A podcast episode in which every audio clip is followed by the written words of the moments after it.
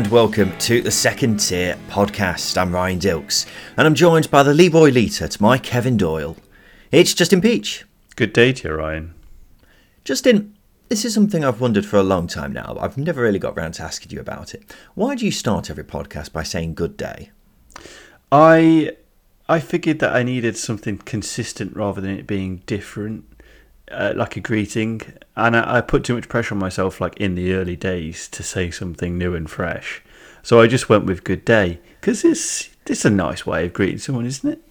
I Bit thought the school. reason why was because when we initially started the podcast, you kept saying good morning or good afternoon, and I had Yeah. to keep reminding you that when the listener listens back to the podcast, they're not necessarily listening to it in the morning or the afternoon. And you decided to come up by saying something that makes you sound like a non-playable character in Skyrim. Yeah, I was going to say it's a bit it's a bit old timey, isn't it? Saying good day, good day, sir. You could have just said hello, maybe. I I don't I don't normally say hello. To, I don't actually I don't think I ever say hello to people. I always go hi, you're right. It's always hi, you're right, and that's just like a- that's I that's a very that. Midlands thing. That Yeah, is. but it's whenever not I go a- into the pub, it's constantly "Hi, you're right." Yeah, but I don't ever say hi or hello. It's always hi, you're right. Hi, how you doing? I can't really agree. I can't really. I can't be. That can't be the first thing I say on the podcast. You go, and it's course just peach. I go, hi, you're right. It's, uh, Hello, Ryan. do- You're all right. do the do the uh, do the intro now. Just uh, Hello and welcome to the Second Tier Podcast. I'm Ryan Dilks and I'm joined by the Leroy Lita to my Kevin Doyle. It's Justin Peach. hi, you're right. Hi Ryan, you're alright. That'd be fine. Hi. No, no, I, I- I'll stick with good day. Thank you. It's I mean- served, served me this well. It is kind of like your thing now, isn't it? Saying good day at the start of the podcast. The only person in the considering there are probably about a million podcasts, you're probably the only person who starts every podcast by saying good day. Yeah, absolutely. I, I like to be unique. I like to be different. I'm a bit of a hipster. Got a mustache. I'll say good day. I don't actually say it outside of the podcast, so it's an exclusive as well.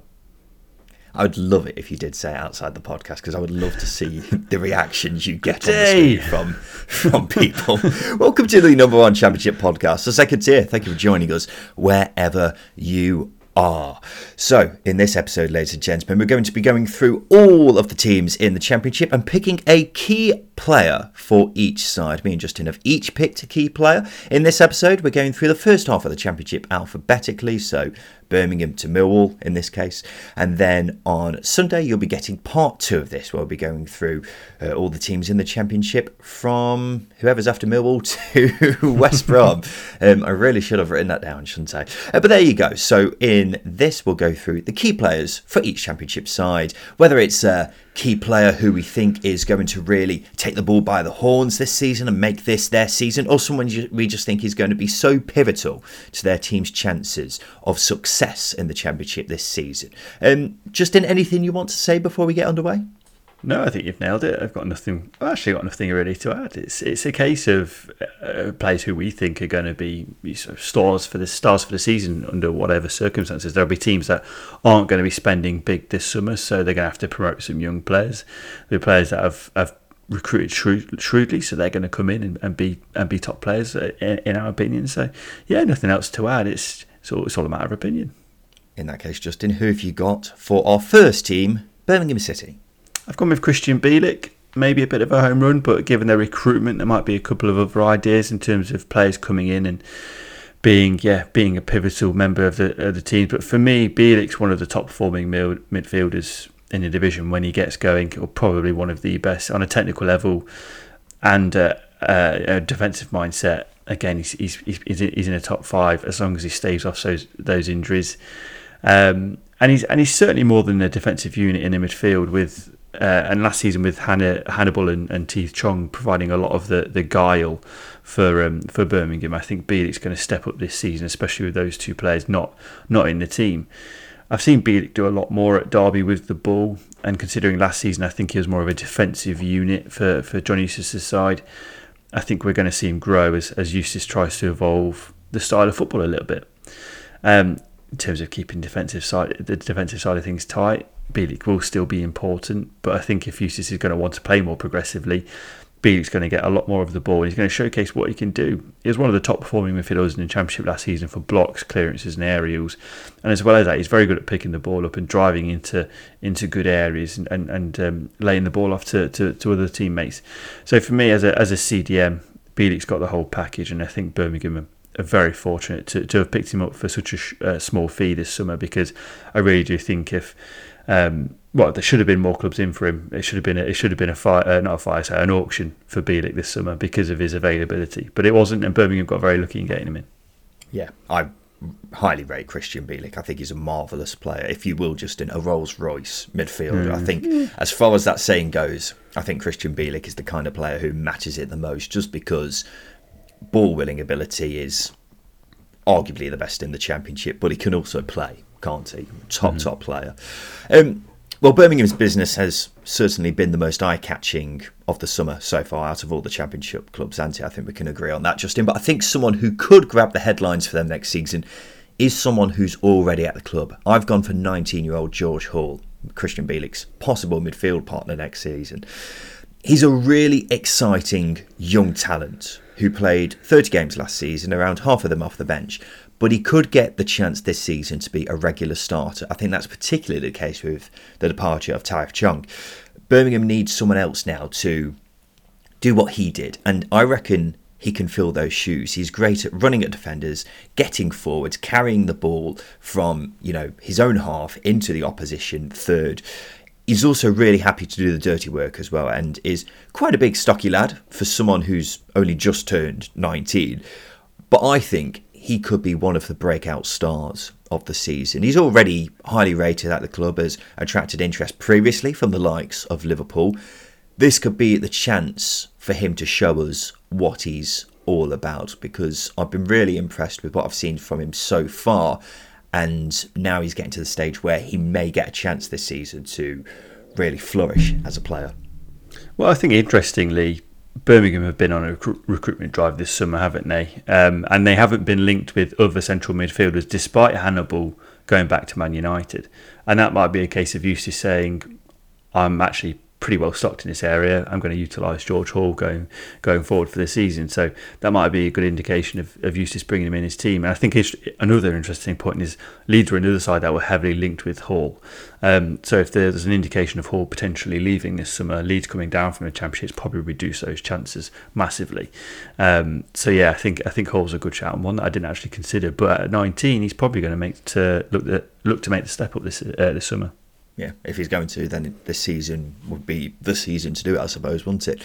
Let's go to Blackburn Rovers. My key player for them next season is Arnór Sigurdsson. Now, he is one of the more interesting new additions to the Championship this season. Once upon a time, CSKA Moscow signed him for 4 million euros, was scoring for them in the Champions League against the likes of Real Madrid at the Bernabeu. Hasn't really pulled up many trees much in Russia after a while, and that saw him go on loan to Venezia in Italy. They got relegated from Serie A, and Sigurdsson was struggling to get into the team. Then he went on loan to the Swedish league, where he was scoring quite a few goals, but it's the Swedish league. Isn't the greatest of standards, so how much does that actually mean? Who really knows? So the range of how good is he seems quite broad, and it's quite hard to nail down how good a player Blackburn are actually getting next season. Whatever the case, Blackburn could really do with him being brilliant. He could play as a number 10, as a striker, or on either wing. Blackburn need to be better last season than they were going forwards because they weren't creating many chances, and with the departure of Ben Brereton Diaz, they could do with Sigurdsson filling the gap he left behind in terms of goals, but then also contributing in terms of creativity as well. So there's quite a bit of pressure on him to do basically everything. Can he do it?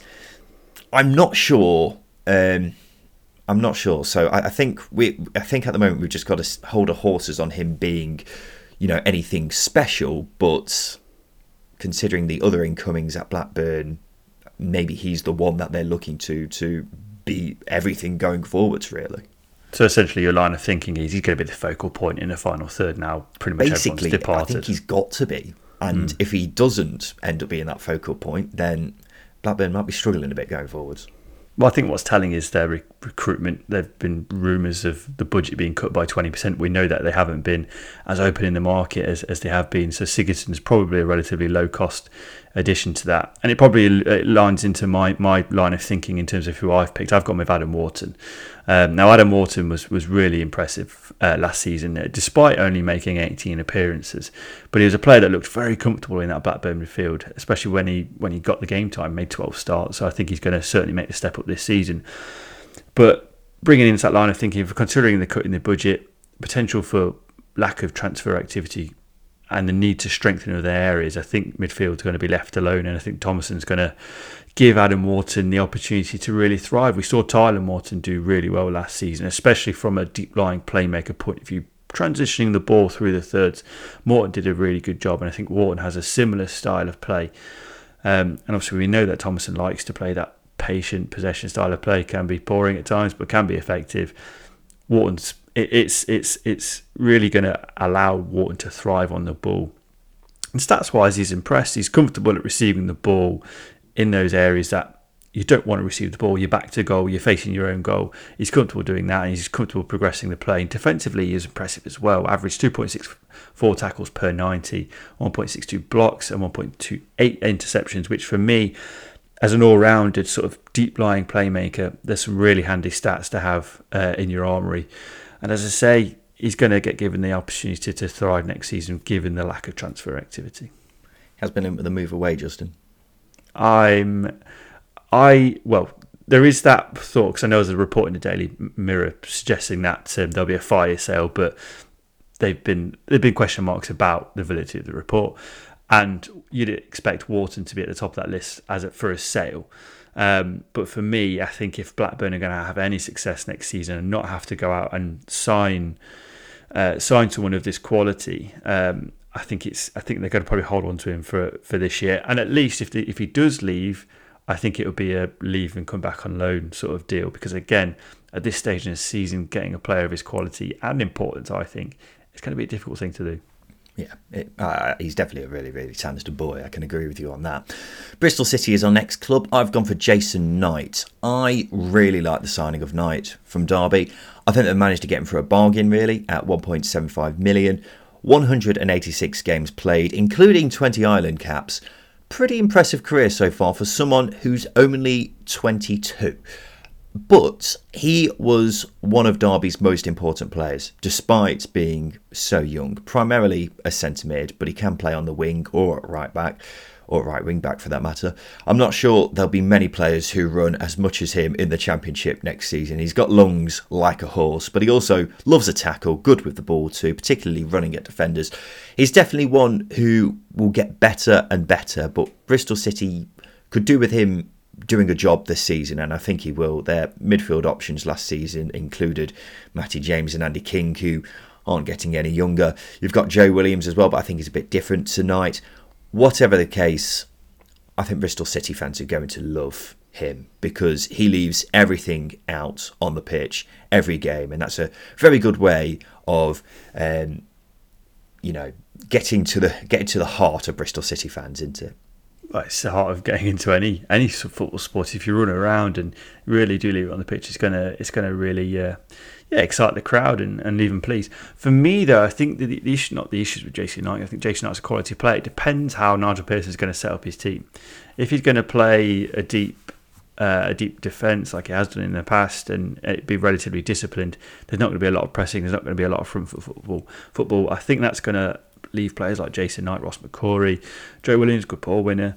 It's going to leave them a little bit wasted, I think, in that midfield. Not wasted, but certainly their their strengths lie in, in how actively they, they, they can press.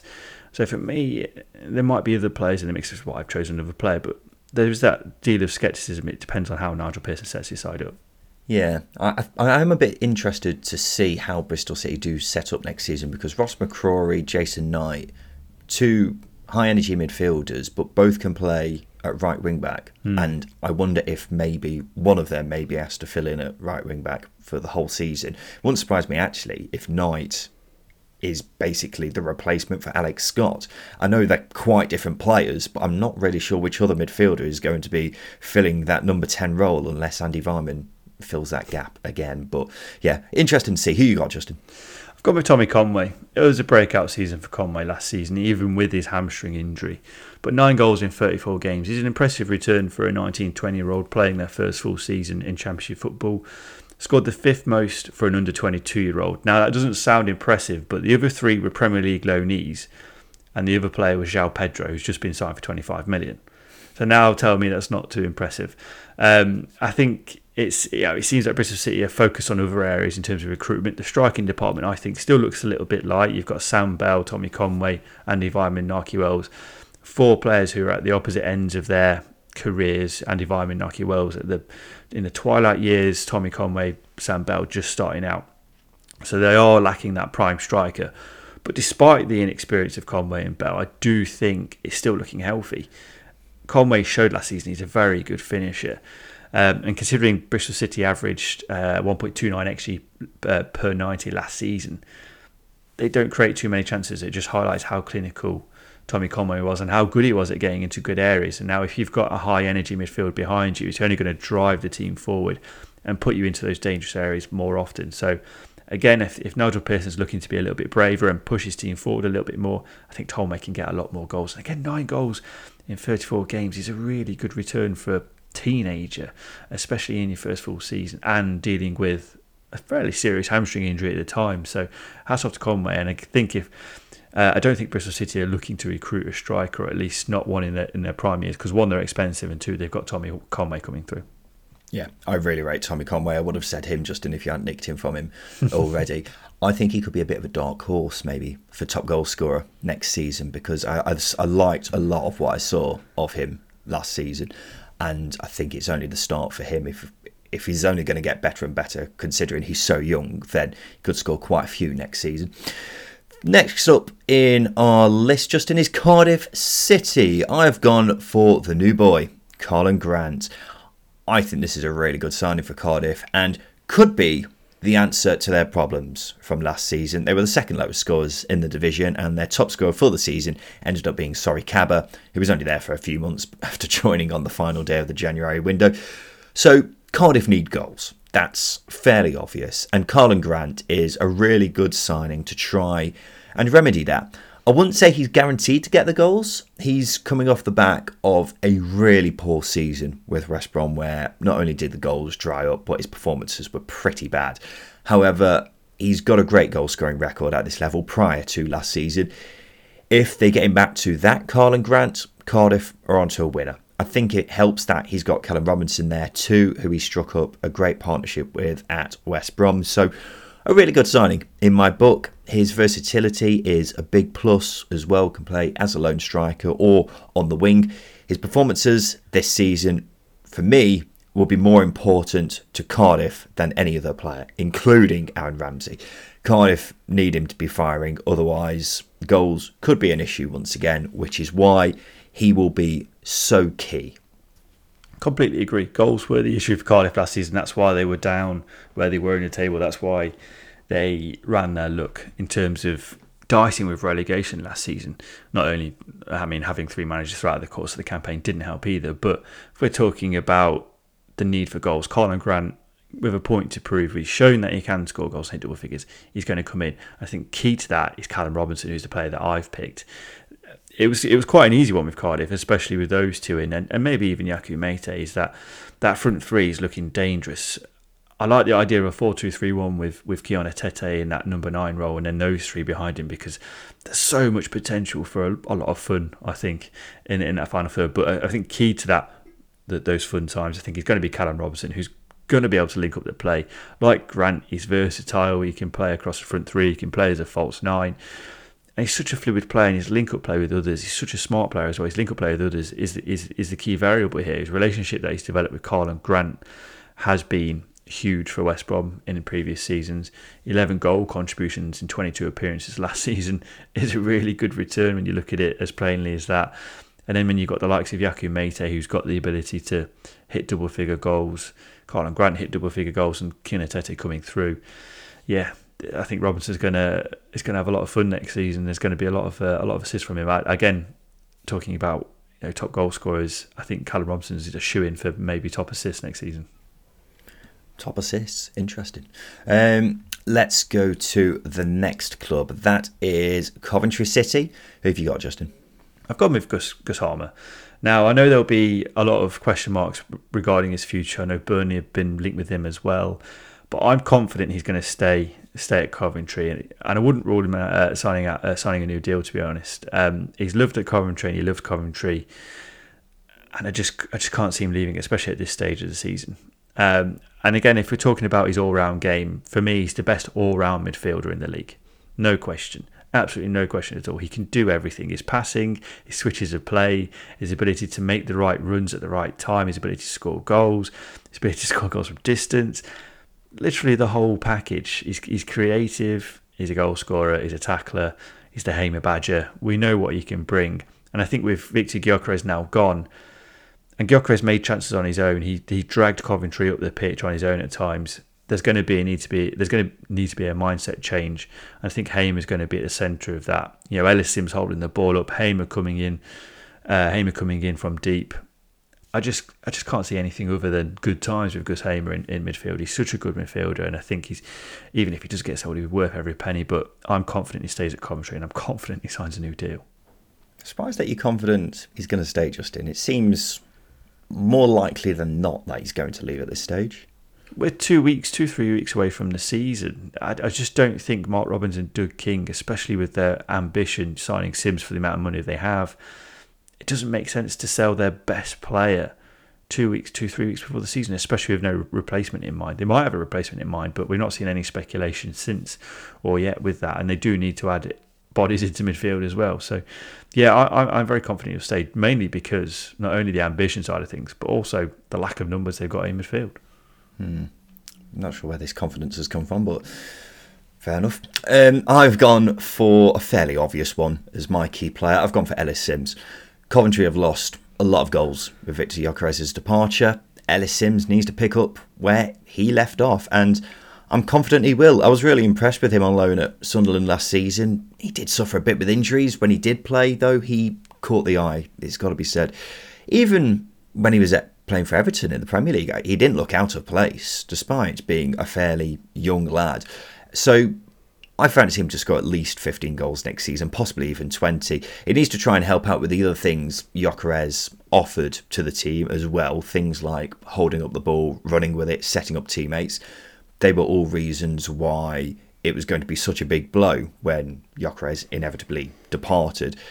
In Sims, I think Coventry have got the realistic or the best realistic replacement they could have got I think it's a big statement of intent by Coventry as well by getting him in. Let's see if he repays the faith they've put in him because, you know, Coventry don't go out there and spend a lot of money on players, really, do they? So mm. the fact that they've gone out and decided they're going to do it with Ellis Sims says a lot about how much they rate him, and now he needs to try and repay them, doesn't he? Well, exactly. It's a it's a faith thing, but we've seen what quality he can bring to a team in terms of how how effective he was at Sunderland, and there was a large queue for his signature this summer. So I think that only goes to show just how well, just just how um, competitive it was to bring him in and how sought after he was, and that's a very good indicator of how good he's or how, how good his quality is. So I think Coventry fans can be very excited as to as to what he will bring. He just needs service. Give him service, and I think one of those players going to be sent to that service is uh, is Gus Hamer. Yeah, if he's there. Um, who have you got for our next club, Justin, which is Huddersfield? Yeah, it's been a quite summer for Huddersfield, hasn't it, uh, so far? But for me, the, say that again. even with Neil Warnock in charge, it's been a quiet summer. But for me, I think even if they do sign a new squad, um, the, the, the most important player is going to be Matty Pearson. We saw how vastly improved Huddersfield became once Matty Pearson went in his team and he's going to be. It feels like he's going to be one of those trusted lieutenants from a Neil Warnock side. Just you know what you're going to get from these the lead, the leadership, the aerial ability, the um, just the ability to put themselves in front of things. Um, it, you, it's very hard to get those types of defenders, and Pearson brought that in abundance. I'm sure there were a lot of bumps along the way and some losses in February, March, but he came into the team sort of end of Feb, uh, end of end of Jan, start of Feb, and did his job with ease and the team looked look more confident defensively in doing so, especially because of how deep they were sitting in in in, in, in, well, in several games. he was one of the top performers as well when he came in terms of clearances and headers. And once in the team, he's going to be key to, to Warnock steering Huddersfield through this transitional season. Also contributed to, to five goals, five really important goals, which, I mean, again, in a Neil Warnock side, there's going to be a lot of uh, heavy reliance on set pieces. So Pearson's going to be going to be sensitive to that again. So, yeah, as I say, Warnock's going to be Warnock's going to need players like Pearson to manage Huddersfield through this transitional season. He's, he's going to be important. Yeah, well, he was marvellous last season, Monty, especially with the goals that he was uh, scoring at the other end. So crucial at both ends of the pitch was Matty Pearson. My key player for Huddersfield next season is Josh Koroma. He was one of those whose game was transformed when Neil Warnock came in. Prior to that, he'd had a quiet couple of seasons with Huddersfield and even had to drop down to League One when he went on loan to Portsmouth and didn't pull up trees there either. Went back to Huddersfield and all of a sudden he just sprung to life. Says a lot about Neil Warnock's man management, doesn't it? I suppose because Koroma's career had really stalled up until that point. He had a good two or three years, um, or a good season two or three years ago, I should say. So we knew that player was in there. It takes a special manager to get it out of him, and that's what Warnock is. Looking ahead to this season, Huddersfield need Koroma to be that player again. They need that form to continue into this season. Only Cardiff had scored fewer goals than them until Warnock came in. Koroma would help with not just scoring but creating more. He's got loads of energy. He's very direct. He could be one to add to that long list of players who have flourished under Neil Warnock, and hopefully we keep seeing that player um, from the end of last season because considering the lack of business Huddersfield have done so far this summer. Um, they're going to be relying heavily on the players who did them so well, saving them from relegation last season, and Koroma was certainly one of them. Justin, let's take a quick break. After that, we'll go through the rest of the teams in uh, the first part of us going through all the teams in the Championship and picking a key player.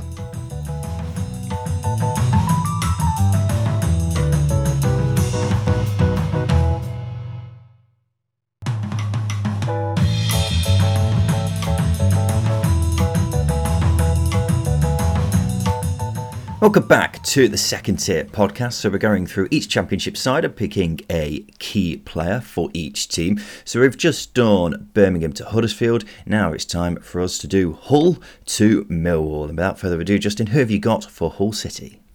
I don't know about you, but I find it hard picking out a Hull player. It seems like there's certainly a lot of quality in it, but I'm just not sure who's going to be a standout, a standout individual. I, I picked out Regan Slater um, mainly because I think he's going to be the driving force in that Rosenior midfield. Now, Jean Michel Seri, for example, I think will play an important role, especially under Rosenior in that possession style. But Slater, for me, a lot of the time last season he was driving the team forward.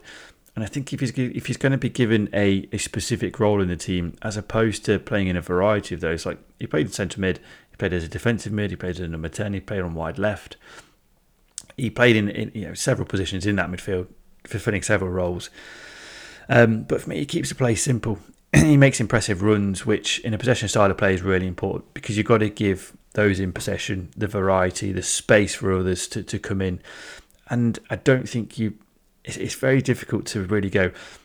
It's not the person who's picking out the runs with the ball, passing those passing the ball into those players, playing those runs, that's important. It's a player making the runs for others getting into space that I think is going to be important. Um, and that for me is Regan Slater. I know that's a really janky way of explaining it, but his ability to drive and make space for his teammates is what I'm saying is really impressive. It was his first full season at championship level last season, and I expect him to to once again push on. Supporters and teammates recognised his important in his importance and contribution last season. Both of them voted voted him as their player of the year.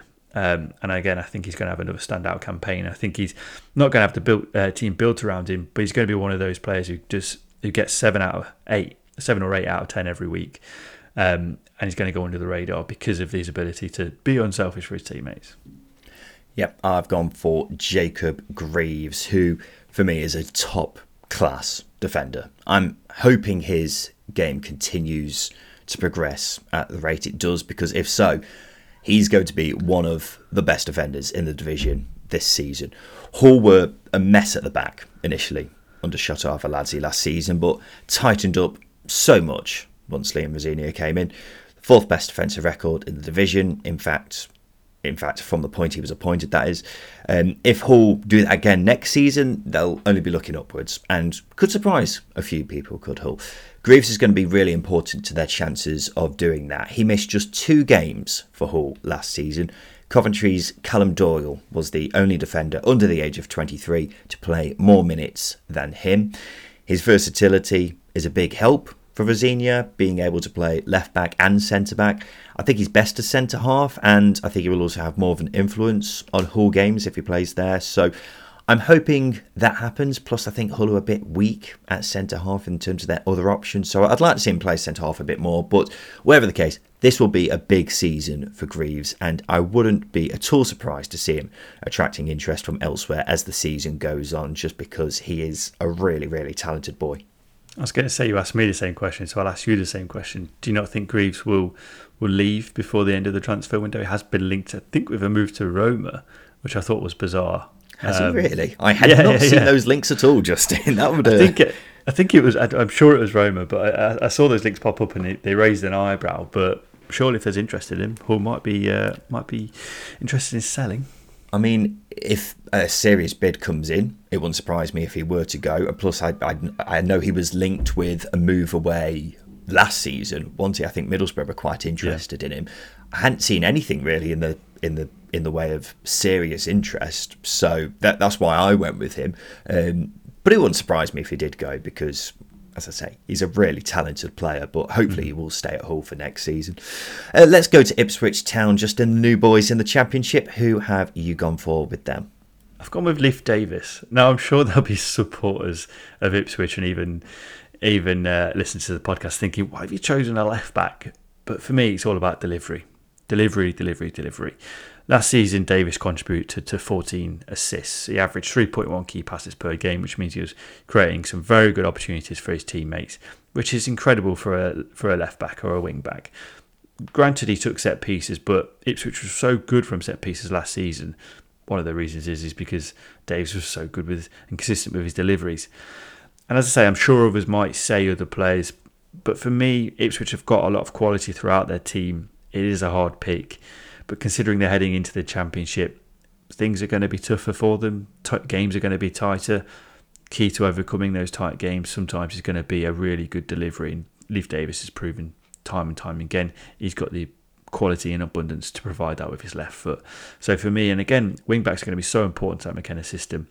Just for me, I think Leif Davis is going to be really important. He's got George Hurst uh, on a permanent, so there are going to be a lot of times where ball comes into a wide area, you want to deliver early. Conor Chaplin making runs in behind. Davis has got the quality to find him. I just think, yeah, Davis, unsung, not an unsung hero, but again, if you're looking at important player for a team, Davis is going to sit in there. Yeah, Leif Davis is a proper player. I wanted to pick him as well, Justin. um, I mean, his expected assists last season, I haven't got them in front of me, but they were really impressive yeah. numbers from a left back. And considering he's still so young, I was quite surprised actually Ipswich managed to get him in the first place on a permanent deal. So he's going to be a really, really important player for Ipswich, without a doubt. I've gone for someone who's also obviously a really important player for Ipswich next season. That's Conor Chaplin.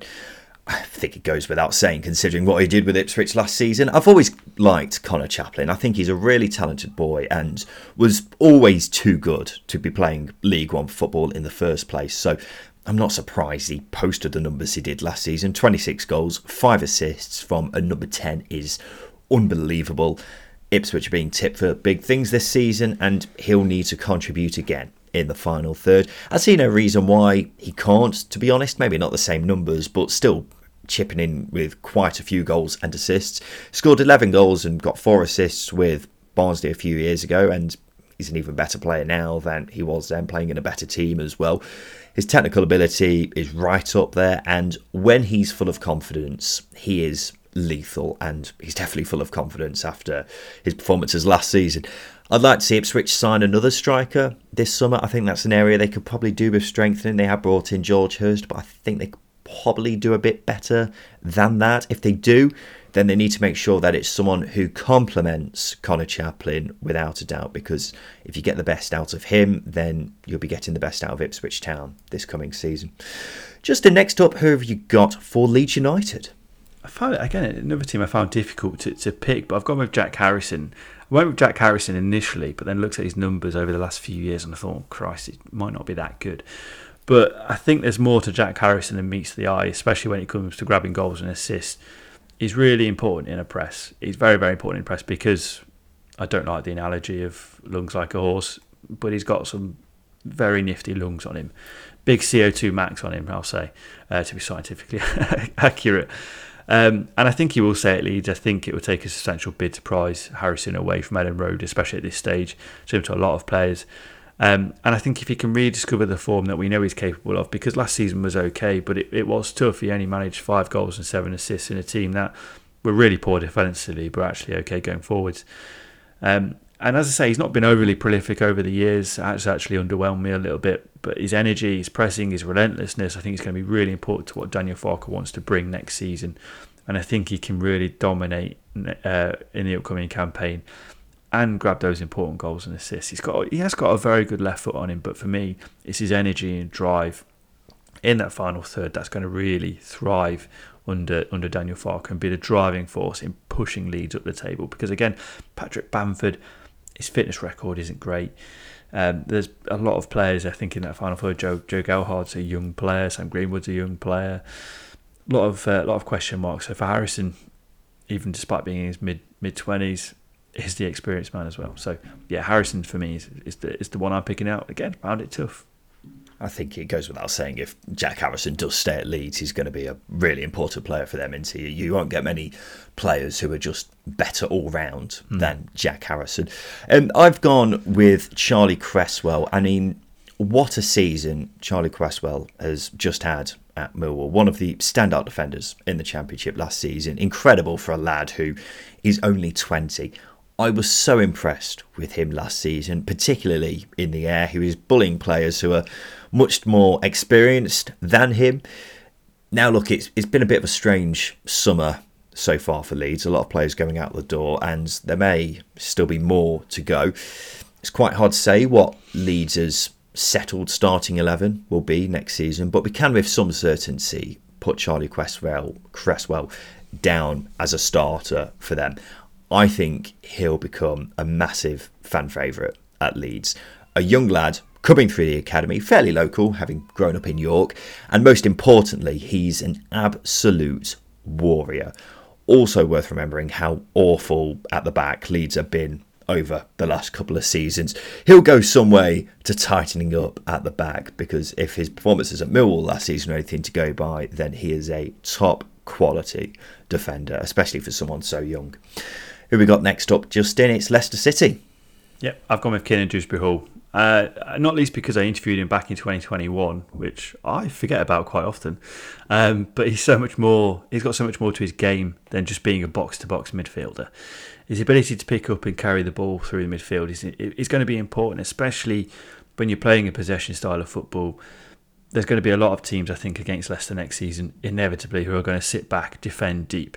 Dewsbury Hall's got the ability to to run and drive with the ball, commit plays, and create space for others, uh, especially others who have got probably more potent um, passing ability than than than Dewsbury Hall. Uh, and again, if you want in Maresca to deploy that style of play, you need someone who's comfortable in possession. Dewsbury Hall is that as well. He's got the whole package, I think, but I just don't think we've seen it carefully refined under Brendan Rodgers because he's probably had to play the role of a runner in the midfield for, for Leicester.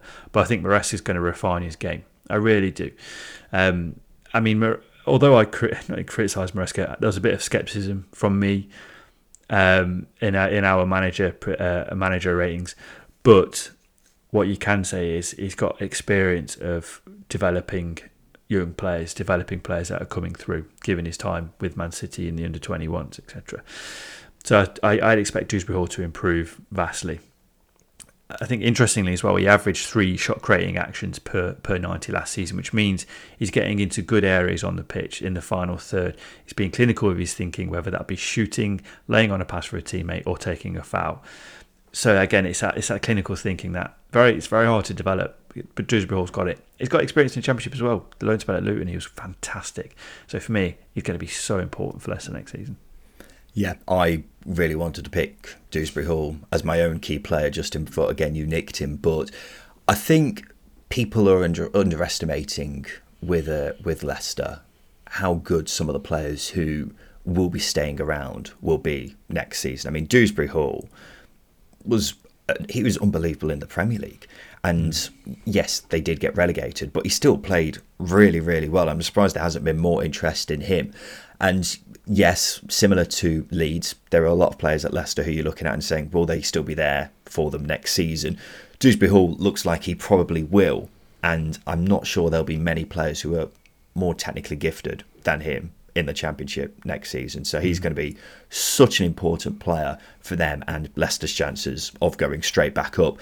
Similarly, I've gone for Callum Doyle. I was immensely impressed with Callum Doyle at Coventry last season. No teenager played more minutes than him in the championship last season. He was like an experienced head at the back for Coventry, and you couldn't tell he was just a young lad. He it doesn't happen very often, does it? A teenager playing regularly at centre back, but this is no ordinary teenage centre half. he was rock solid, good with the ball at his feet too this lad has enormous potential and could have an unbelievable season at Leicester. If I could, I would compare it to the impact Taylor Harwood Bellis had at Burnley last season, of course, both from the Man City Academy. He could take his game to the next level with Enzo Maresca, who I assume knows him quite well, having both worked at Man City. Mm-hmm. So, a very exciting player who I just hope gets plenty of game time because there's a lot of competition at centre half for Leicester. But if they give him time, then he could prove to be possibly even their signing of the summer. I will add as well that he's his last two seasons he's got to two playoff finals uh, with Sunderland and Coventry. Yeah. So that tells me that he's he's got the ability to thrive in those envir- those high pressure environments uh, you've got Coventry, who a lot of pressure on them in the in the closing stage of the season to solidify their place in the top six, and then Sunderland. We all know the pressure for them to get out of League One. So to do that 18 and then 19 is incredible. Um, so I think in terms of mindset, he's got the ability to thrive at Leicester this season. He's got a lot of experience for a teenager, he? um, let's go to the next club, Justin. That is Middlesbrough. I've gone for Hayden Hackney. What a season Hayden Hackney had last season. We talk about how much of an impact Michael Carrick had on Chuba Akpom when he came in. The impact he had on Hackney as well is enormous. Mm. Didn't play a game, I didn't play a league game until Chris Wilder um, was gone, who Chris Wilder just never seemed to fancy him. And then from the point Wilder got sacked, Hackney only missed one game and became one of Middlesbrough's most important players. So composed with the ball, brilliant at retaining possession, playing progressive passes as well recently turned 21 and to be such an intelligent player at his, hey, at his age is really impressive. He does kind of play like Michael Carrick as well, doesn't he? So he's certainly learning from the right manager.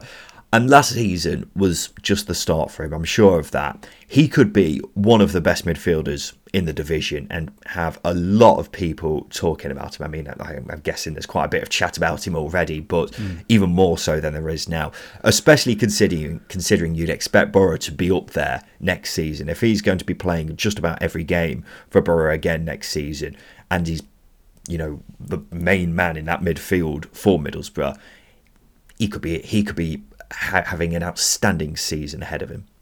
Yeah, definitely. Uh, he's a player that again he probably went under the radar. A lot, I think, a lot of players who um, don't particularly impress in terms of goals and assists, especially from central midfield, tend to tend to fall under the radar. And Hackney's certainly one of them. Really intelligent player, um, really intelligent player. Again, for a, for a young player who's not had a lot of experience at all in the championship, seems to take to it with ease, and I think impressively as well. His physical capabilities are there for him. I think that's the important thing is is how physically able he is to play at this level. Um, I think when you've got that, it's the technical stuff that then comes comes after. Whereas a lot of young players tend to have to develop, to develop physically first. So Hackney, for me, yeah, is, is going to be up there. But I've I've picked his well, who I think is going to be his midfield part, midfield partner next season, Dan Barlaser. I coined it as one of the signings of the January window, but it seemed like Barlaser didn't quite settle into things as quickly as I thought he would uh, at Middlesbrough last season. I think there was a, there's a lot more to come from him, considering how impressive he was in terms of creative numbers from a deep position for Rotherham. I expected him to go into Middlesbrough and do exactly the same. That being said, there was a bedding in period that just didn't quite get going as quick as we thought it would. But I think a summer behind him, a summer under a preseason under Carrick, he's going to be he's going to be huge next season. As I say, one of the most creative players in the division last season. Most of his key passes were weighted passes into space, shall we say, rather than playing a lot of the percentages into into that final third. I think Barlas is going to bring a lot more of that in, into the team. His deliveries, his creative creativity from, from deep positions. I think again going to be important getting that ball into Chuba Akpom's feet or Riley McGree, whoever's whoever's in that final third. Barlas has got the ability to find those passes. I think he was a player who, again, uh, Coventry did a Coventry did a number um, on, on on Middlesbrough cutting those passing lanes into the likes of Akpom and McGree.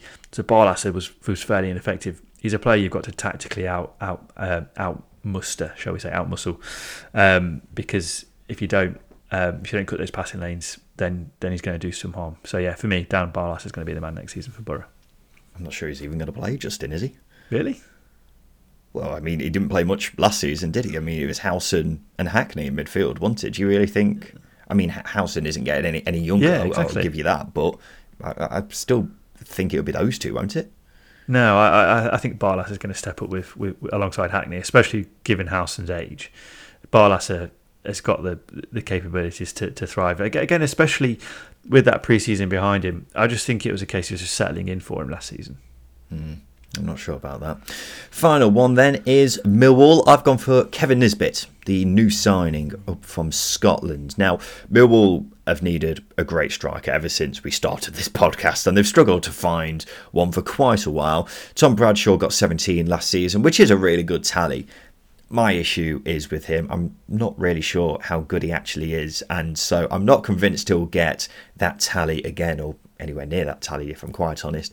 And also, he doesn't really offer a load more than just goals, does he? Now, is Kevin Nisbet the striker they've been looking for?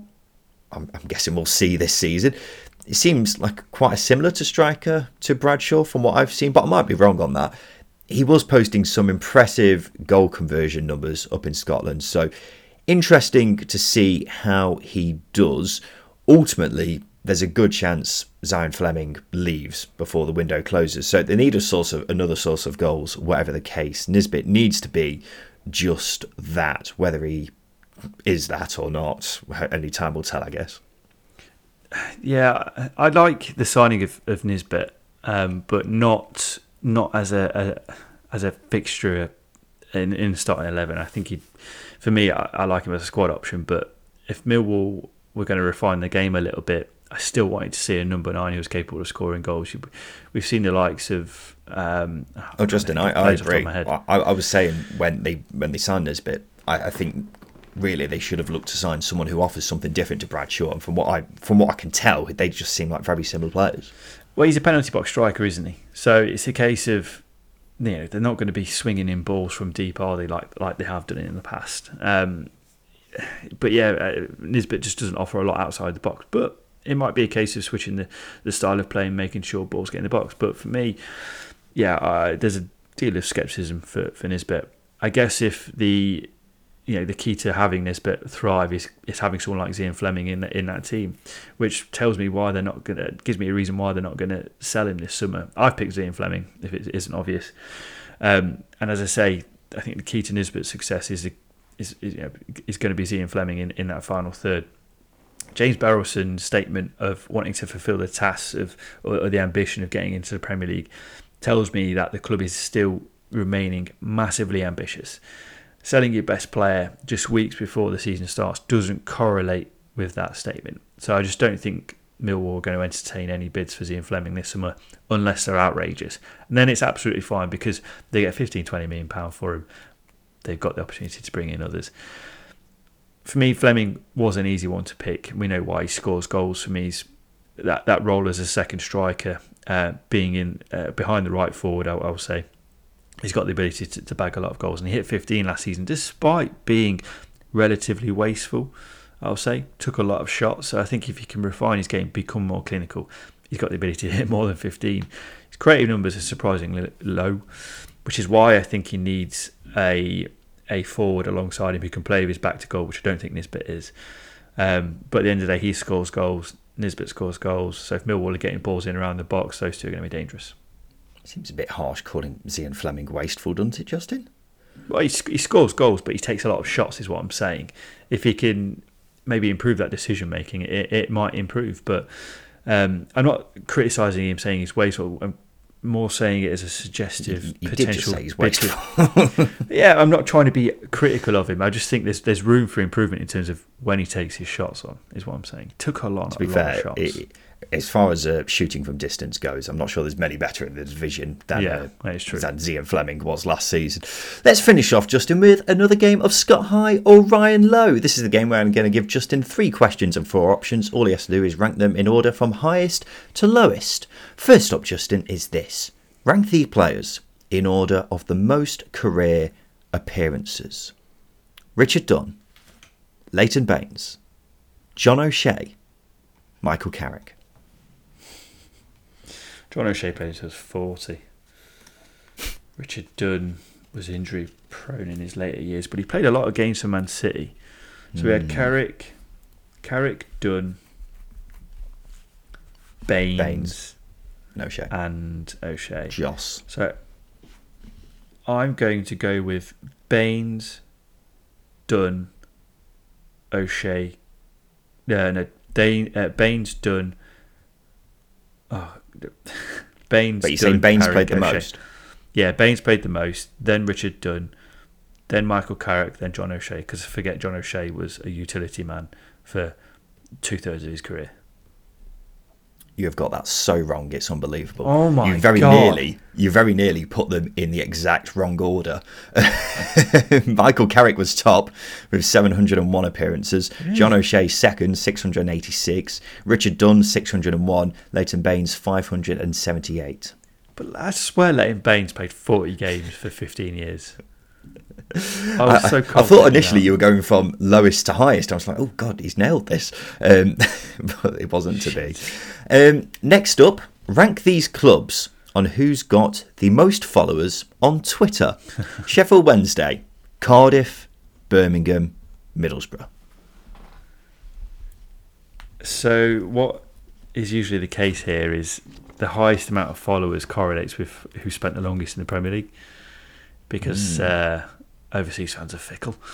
Um, so I'm going to go with Birmingham, Cardiff, Borough, Wednesday. He's absolutely nailed it, ladies and gentlemen. Right on the money. Birmingham City, top 421,000. Cardiff, 395,000. Middlesbrough, 389,000. Sheffield Wednesday, 372,000. Surely, if you're going off the basis that you just said, Justin, Middlesbrough should be higher, shouldn't they? Well, the, uh, that, is, that is true, but it's when it's when Twitter bloomed, which was post 2010. Uh, I should have added that in. So Okay. Borough's peak years were obviously in the 2000s. Middlesbrough have had. They've been in the Premier League more recently than Birmingham have. Yes, but they didn't spend as long in the Premier League. Well, that's a good point, though. So yeah, Yeah. I'm getting the sense that Justin may have seen a list quite recently. Um, let's finish off then with this one. The following players have all made their league debuts in the Championship, Justin. Can you rank them on how young they were when they made their debut? Will Hughes, Jonjo Shelvey, Gareth Bale, and Aaron Ramsey. What do you think? so sorry, how young they were- they were when they made their debuts? Yes. Saw a clip of Aaron Ramsey making his debut. He scored on his debut in the FA Cup, and his haircut is probably one of the worst I've ever seen. Just Okay. added that, and it's in useless context, but I had to put it out there. Hughes was 16, Shelvey was what 17, Bale was 17, and Ramsey must have been 16. So there's going to be days in it. So I'm going to go Ramsey, Hughes, Bale, Shelvey. No, completely wrong. Um, the youngest, Jonjo Shelvey. Really? 16 years and one month he was when he uh, made his debut. Next up was Aaron Ramsey, 16 years, 4 months. Will Hughes, 16 years, 6 months. Gareth Bale, 16 years, 9 months. They're all 16. All 16. Also taking the GCSEs. Yes, they were indeed. Um, you'd have thought, considering Gareth Bale is by far the most talented out of all those players, he would probably be the earliest, but not in this occasion.